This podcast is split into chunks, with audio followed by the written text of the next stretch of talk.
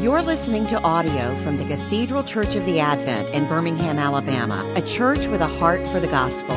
Find out more at adventbirmingham.org. Let's pray. Lord, thank you for this day, um, for your mercy and for your grace as it's given to us anew each morning. Um, be with us now, watch over us, bless us and keep us, and open your word to us. Um, in Jesus' name, amen. Um, I hope today works because I kind of woke up and had a few things that kind of unfolded. That's what I do on Sundays is kind of come back to the text one more time, and I got kind of excited about it. So I know it sounds weird, but I'm kind of what's what's going to happen. Um, just talking with Clay here, um, trying to deposit these phrases which were given on the front end of this this short series on Colossians. Um, uh, one, um, straight out of Luther, what he had called table talk. He was just before his time in so many ways. Uh, he and his wife, Katie von Bora, uh, former monk and a former nun, they were given by their uh, their protector. Um, some of us have been there. Um, a former monastery, and this was their home. Well, that's like being given, you know, a wing of the Advent. Said, "Here, y'all live there." It's like this is way too much, and so they couldn't afford to keep it, and so they would farm. They would farm and, and, make beer and sell it and do some other things, but mostly they just had it as a hostel, like a halfway house for people that would come by, especially when he got famous. Uh, and he would just sit around and after dinner, um, probably with a lot of beer, uh, and just talk. And you know, some people started just record all these things, and now we've got this. It's called table talk, Luther's table talk. Some of it's not probably quite right, but some of it's probably dead on. And out of that, I didn't mean to say all that, um, this great phrase that prayer is not so much overcoming God's reluctance. Lord, please, please, please heal him. You know, change that situation, Lord. Um, and I know some of what some of us are facing. Um, that's a deal. That's a good prayer. Still want to hold on to that. But he shifts it, just talking to Clay, he shifts it just this much. He said, It's not so much that dear friend, beloved. Um, it's not so much overcoming God's reluctance, but laying hold of God's willingness. Of the willingness of God. If we think of God, you know, in the center part of who He is, what He would call His proper work, um, not His alien work of delivering us to our deaths in our flesh, and that's going to come up, but His proper work, His the work He wants to most do when God is doing what God does. And that's our salvation. And that is His willingness to deliver us from the domain of darkness into the kingdom of His Son. And that's going to be where we really sort of sit here for a little while um, out of Colossians 1.13. Um, that work that God is doing when He's most doing the thing that God does is our salvation, our uh, not just the removal of the penalty of sin, um, and the power of sin, and then one day the presence of sin when we come into the new heavens and the new earth. Uh, laying hold of God's willingness in that sense of God's will be done um, on earth here, now, as it is in heaven. This, this, this thing that God does, um, His willingness to will and to act according to His good purposes, again, as Paul says. Um, uh, so that's just what's sticking with me, is I'm kind of massaging the text better as the text is doing its work on me. I'm, I'm, I'm bringing a lot, that, a lot of that to it. So with that, let's, um, uh, let's read. Let's read. Um, it's not going to be a whole lot, but a few verses. Um, probably one, uh, verse 13 through 20. Um, I'm really going to camp on two or three verses. Hey, Susie. Um, he has delivered us from the domain of darkness and transferred us to the kingdom of his beloved Son, in whom we have redemption, the forgiveness of sins. He, Christ, is the image of the invisible God, the firstborn of all creation. For by him all things were created in heaven and on earth, visible and invisible, whether thrones or dominions or rulers or authorities. All things were created through him and for him. And he is before all things, and in him all things hold together. And he is the head of the body, the church and he is the beginning, the firstborn from the dead, that in everything he might be preeminent. For in him all the fullness of God was pleased to dwell, and through him to reconcile to himself all things, whether on earth or in heaven, making peace by the blood of his cross. So we'll stop there. Um, gosh, we keep coming back to this every week, and we might, who knows. Um, it's just such a dense passage. Um, it's where the series title, Christ is Enough, came up in Craig's sermon. Uh, Christ is enough. Um, and this transference from the kingdom of darkness, from the domain of darkness, and being delivered, transfer and deliver, the two verbs, into the, uh, uh, to the kingdom of his beloved Son. These distinctions between light and dark, between flesh and spirit, between um, law and grace, between the alien work of God and the proper work of God, the killing work of God, delivering us to our end so that we may come out and being given uh, over to eternal life in Him. All these distinctions are very much at play here. And just thinking about that as we kind of again slide back in as a way of intro, it's not enough that God speaks to us. It's important that He speaks to you, the personal word. It's not enough that He's, you know, hear ye, hear ye. I have something to say to the entire world. Now He's saying, like Frank, Hughes, Gill, Chris, I have a word for you. And here it is. It's very personal, this personal word. Um, and then believing this, being given this truth, the question begins to emerge so what? So, what, what, what then changes? What's the consequence? And the phrase that comes up today. What happens? What does it feel like? At a psychosomatic level, you know, our soma, head of the body, the soma, the Christ, the church. What does it feel like to be delivered from the kingdom of darkness over from the domain of darkness into the kingdom of His beloved Son? Um, thinking more about the the, the sense of, of where we were, um, as he says in the next verses, um, at once uh, alien, you know, hostile. What does he say? Um, uh, uh, who were once alienated and hostile in mind, doing evil deeds, but have been brought over now into a place of reconciled. You who once were far off have been brought near. This idea of reconciling, reconciling your bank statement, same idea. The numbers are far off, and now they're brought together again. This central theme of what all this has to do with. Um, we, in our flesh, where we're far off and hostile in mind, um, uh, we can't believe in God. We cannot. It's not that we do not. We cannot believe in God. Um, the flesh won't tolerate it. The flesh, in our flesh, who we are naturally, we can't believe this. We're these godless rebels committed to saying this world is what there is. That's FitzSimons Allison's my quote probably every week. Um, this world is all there is ism. That is the prevailing worldview as we come out into this world looking through our eyes, which are sin sin laden eyes. We can't not not see anything other than that. These godless rebels, where we have to say that um, you know I am my God, I am my own Lord. Um, I am weak, powerless, godless, ungodly, and hostile. Uh, all the conditions of Romans five, and God says, "I know, and I'm going to deliver you from that." From that place of hostility and far offness. You know, and the son, the younger son, went off to a far off land, and he was brought near to the father, who ran out to meet him. Um, Behold, my empire of dirt.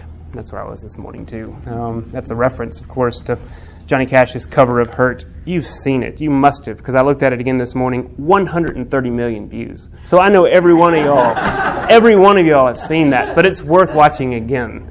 You know, Johnny Cash at the end of his life, the Nine Inch Nails song, going back, um, looking backwards on his life, near death, saying, All this, my empire of dirt, it's just crumbling away. I'm a, I've been a godless rebel my whole life. And it's as if God's saying, I know, and now I'm delivering you transferring you to the kingdom of light. So, with that, some visual cues. This is one thing I was really looking forward to. Um, Caravaggio again. Um, even uh, I didn't spend much time with this last week. Kind of hurried past it.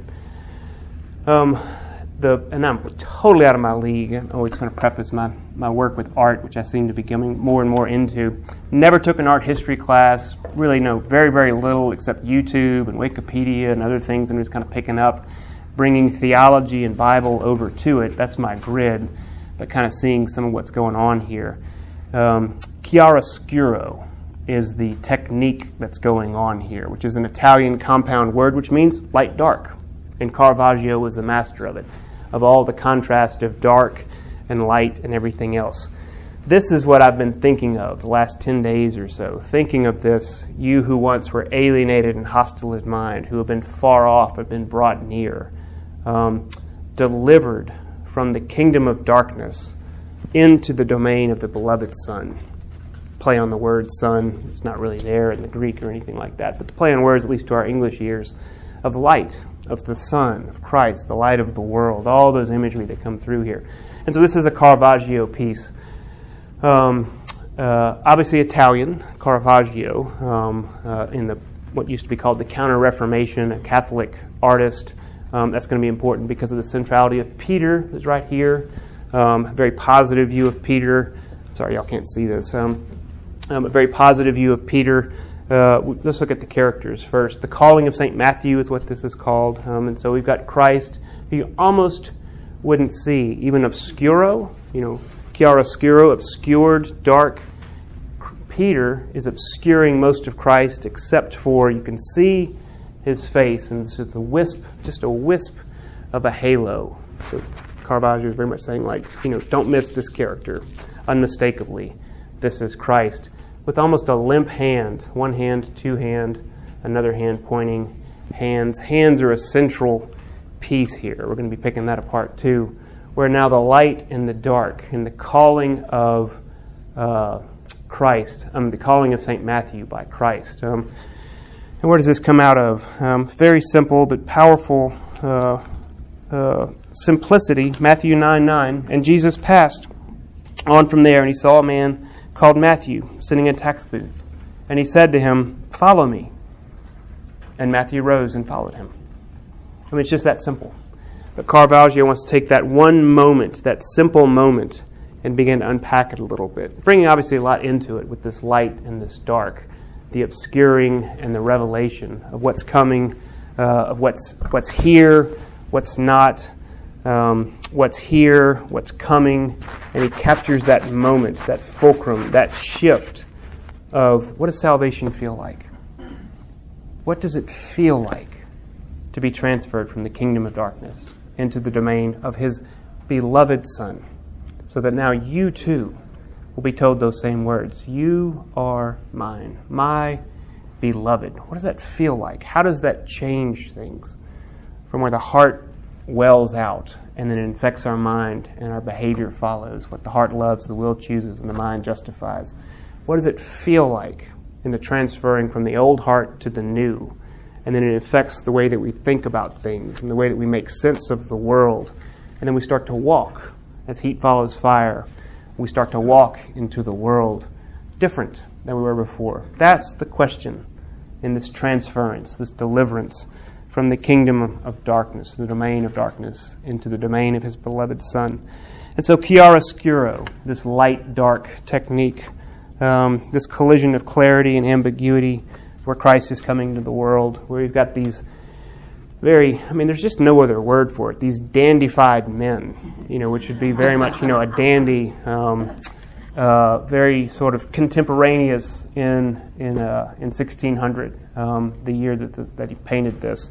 The uh, sort of the upper class who were really probably kind of putting on a show, just dandies. I mean, it's the word that tells you what they are.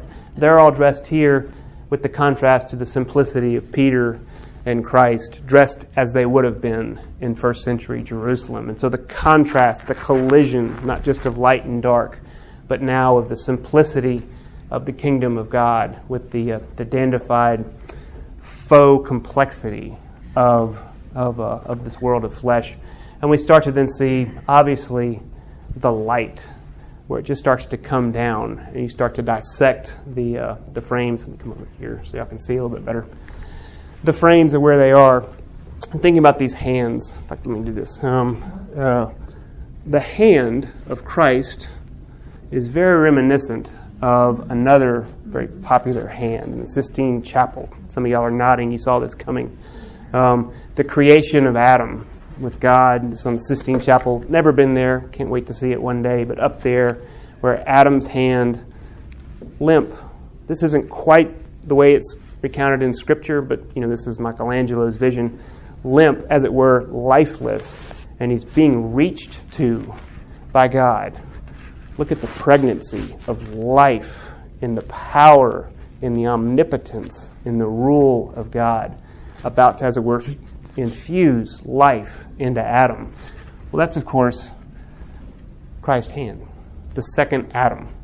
The first Adam receiving, the second Adam now giving, being made in the image of God. Um, male and female, He created them. And now the visible image, the image of the invisible God.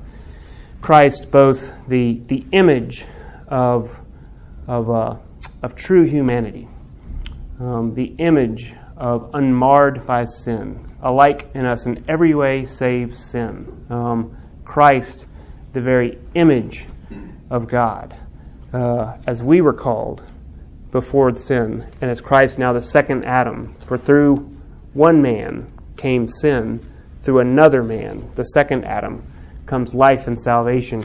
Caravaggio definitely has this in mind as we see this hand almost ready to point because the light comes down and you go just above the hand. And where does it go? Right there. Matthew, what does salvation feel like? This transference from the kingdom of darkness into the domain of, of the beloved Son. Me? See his hand? Much more pregnant, much more powerful, much more pointed. Um, is it me? You got the wrong guy, man. I'm, I never met you. I'm just sitting here counting money, being in the world, lucre, that's my job. This is what I'm here for. Banking is a great. I'm not saying anything wrong with that. So, um, you can't be talking about me, not me. The light comes down, falling on Matthew, or is it not? You look at these other dandies. You've got sort of an old man looking, the bearded man wondering, is it me? Is it him? Totally preoccupied because you come right below the hand and you follow the light down. where does it go? squarely as the light is also fixing on somebody completely preoccupied. That moment right before the transference and deliverance happens. Or, Peter, we talked about this, good Catholic painting, we follow his hand with the same place of the light and bring it right to these hands. Look at those hands. This is what I saw this morning. It kind of excited me. It's as if this is the same hand, but it's not. Here's this man's hand. Me? And yet I'm still in the world. So divided. Welcome. Divided. You know, I want and yet I don't. And then this one, his hand. Because here's this younger man's other hand, his right hand, or his left hand. His right hand is here, and this left man. But it's as if this is both Matthew, old, young. Um, here we are, pleased to meet you, divided, fragmented self completely preoccupied, ready to move out, and then possibly, I read this somebody else said, and here's the older Matthew sort of looking in on itself, as it were. It's like, I remember what that was like. I remember what it's like when Christ first called me, when he first, when I first felt what it was like, my heart strangely moved and being transferred from the domain of darkness, where I did not know, into the kingdom of his beloved Son. So there's just so much going on. There's other things we could talk about. I mean, here's a sword and here's a sword, and are they jostling each other? And is that war about to go on? What about this little kid, as it were? But just staying with the light coming to the hands, revelation about to happen as we're asking the question what about you? What about me? What does salvation feel like? Salvation, the penalty, the power, and one day, oh, I mean, I bet I've said this four times this week. I hunger and thirst for the day to come. Come, Lord Jesus, when there'll be no more crying, no more tears, no more hunger, uh, when the presence of sin will be removed as far as the east is from the west. And remember, that wasn't when the psalmist said that, we thought it was flat earth. East is from the west. they will never come back around and meet. As far as the east is from the west, so far will the presence of sin be from, uh, from each one of us. All this and a lot more caught in this painting. So let me hit pause because it's just a, an evocative piece of art, I think. See if anybody else has any. A lot of people bring a lot more sort of expertise. If Cumby were here, I was, was going to ask her to interact with this. She teaches art at Aspen. She's somebody I call sometimes. Um, but anybody, questions or thoughts or bring any other familiarity with this this particular piece of Caravaggio, the calling of St. Matthew, and the question of what does salvation feel like, this moment of, uh, of pregnancy, of being transferred. Me? You got the wrong, no way, not me. But could it be? Could it be me? Really? Still? Still hope for me? Yeah, Carrie? I don't have any thoughts about that, but I was with a friend yesterday and she, she's learned 19 books of the Bible. When I say 19 books of the Bible, I don't mean chapters, I mean 19 books.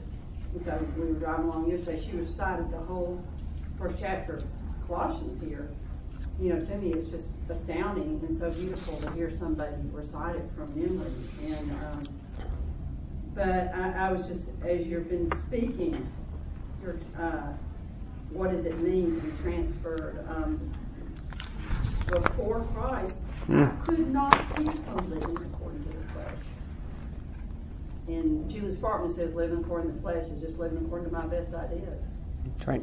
And I, I just couldn't stop yep. living according to my best ideas. And, and to this day, still is difficult not to live according to my best ideas.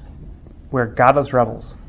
We can't not not live according to my best ideas unless Christ, who's coming into the room, he's plainly interrupting the ordinary life of a dandified group of men, leaving, as it were, you know, this open place at the table. It's like, come on in, Gil. Got a seat for you. Of course, and there's nothing wrong with that. This is just life lived.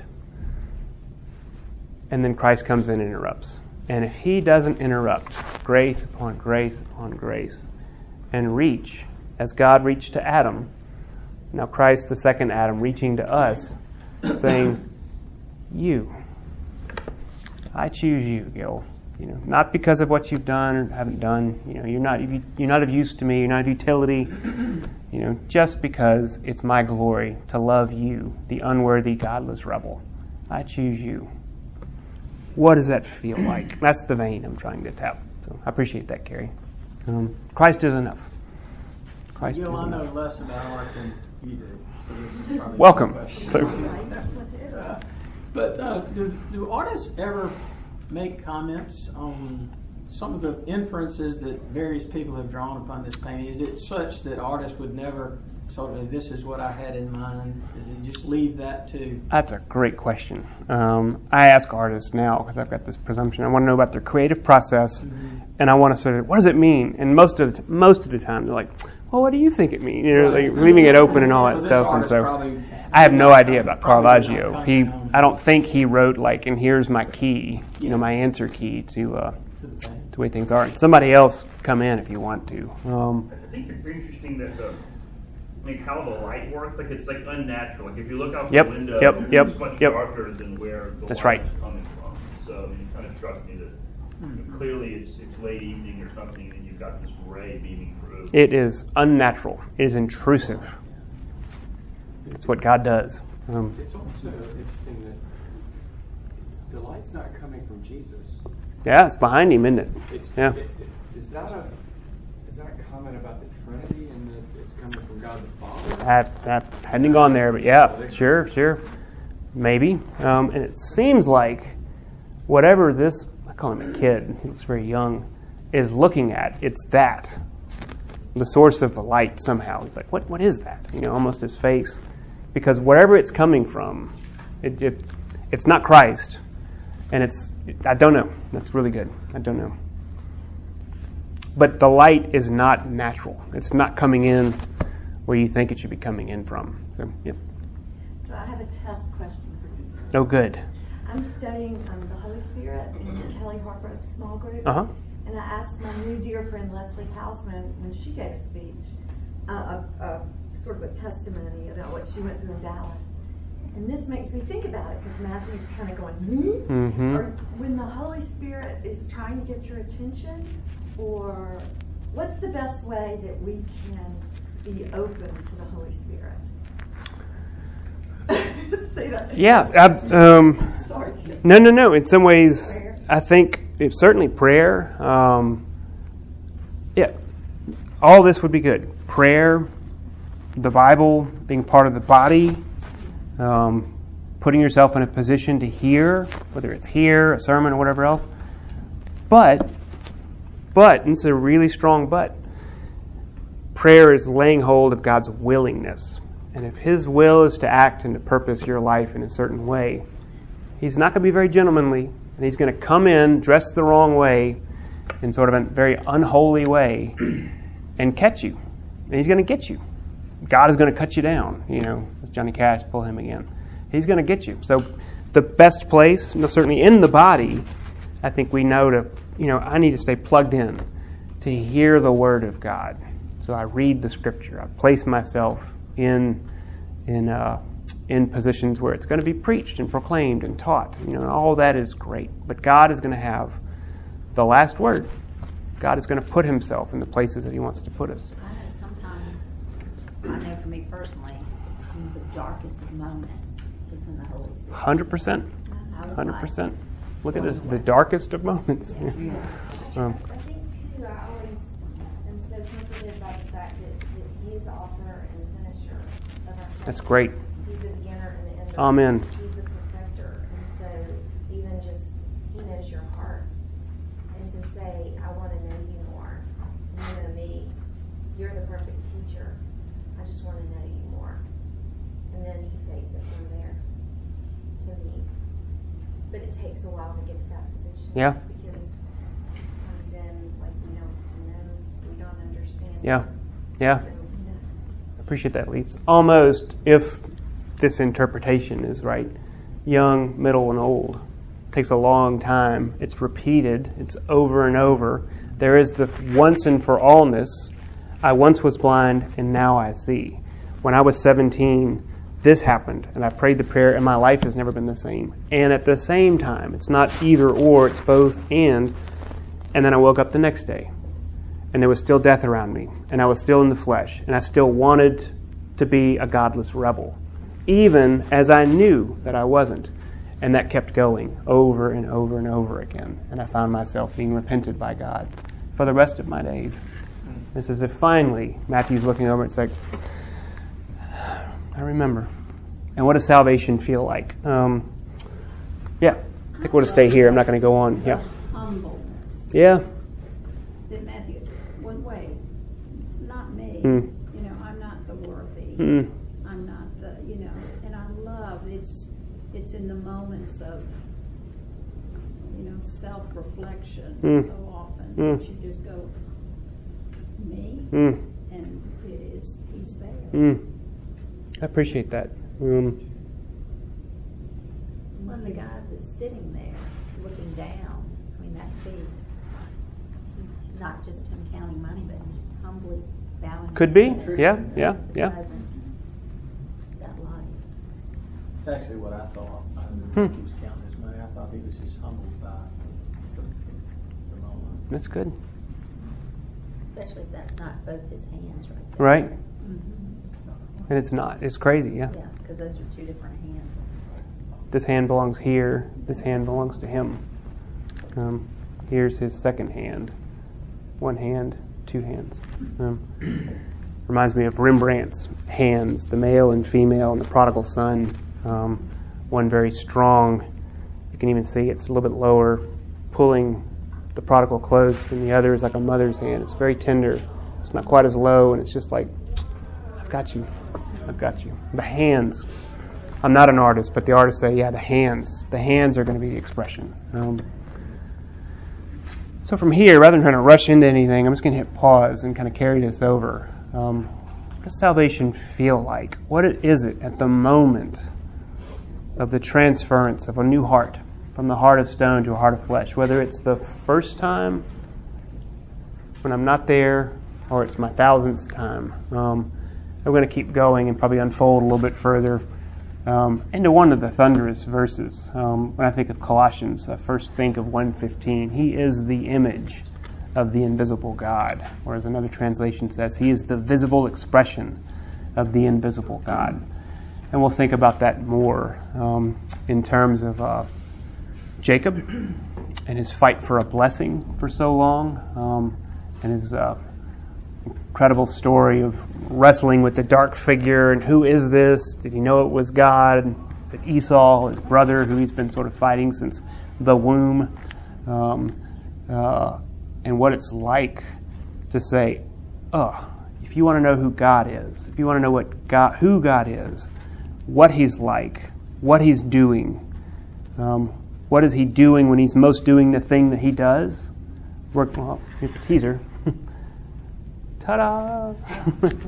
the visible expression of the invisible God. When God is doing the thing He most wants to do, He humbles Himself and becomes obedient to death, even death on a cross. Um, so that's where we're headed next week. Let's pray. Lord, be with us. Um, take these words, humbly and feebly offered, and by your power of your gospel, um, uh, do your work. Um, let your will be done uh, here, now, um, to each of us. We ask this in Jesus' name. Amen.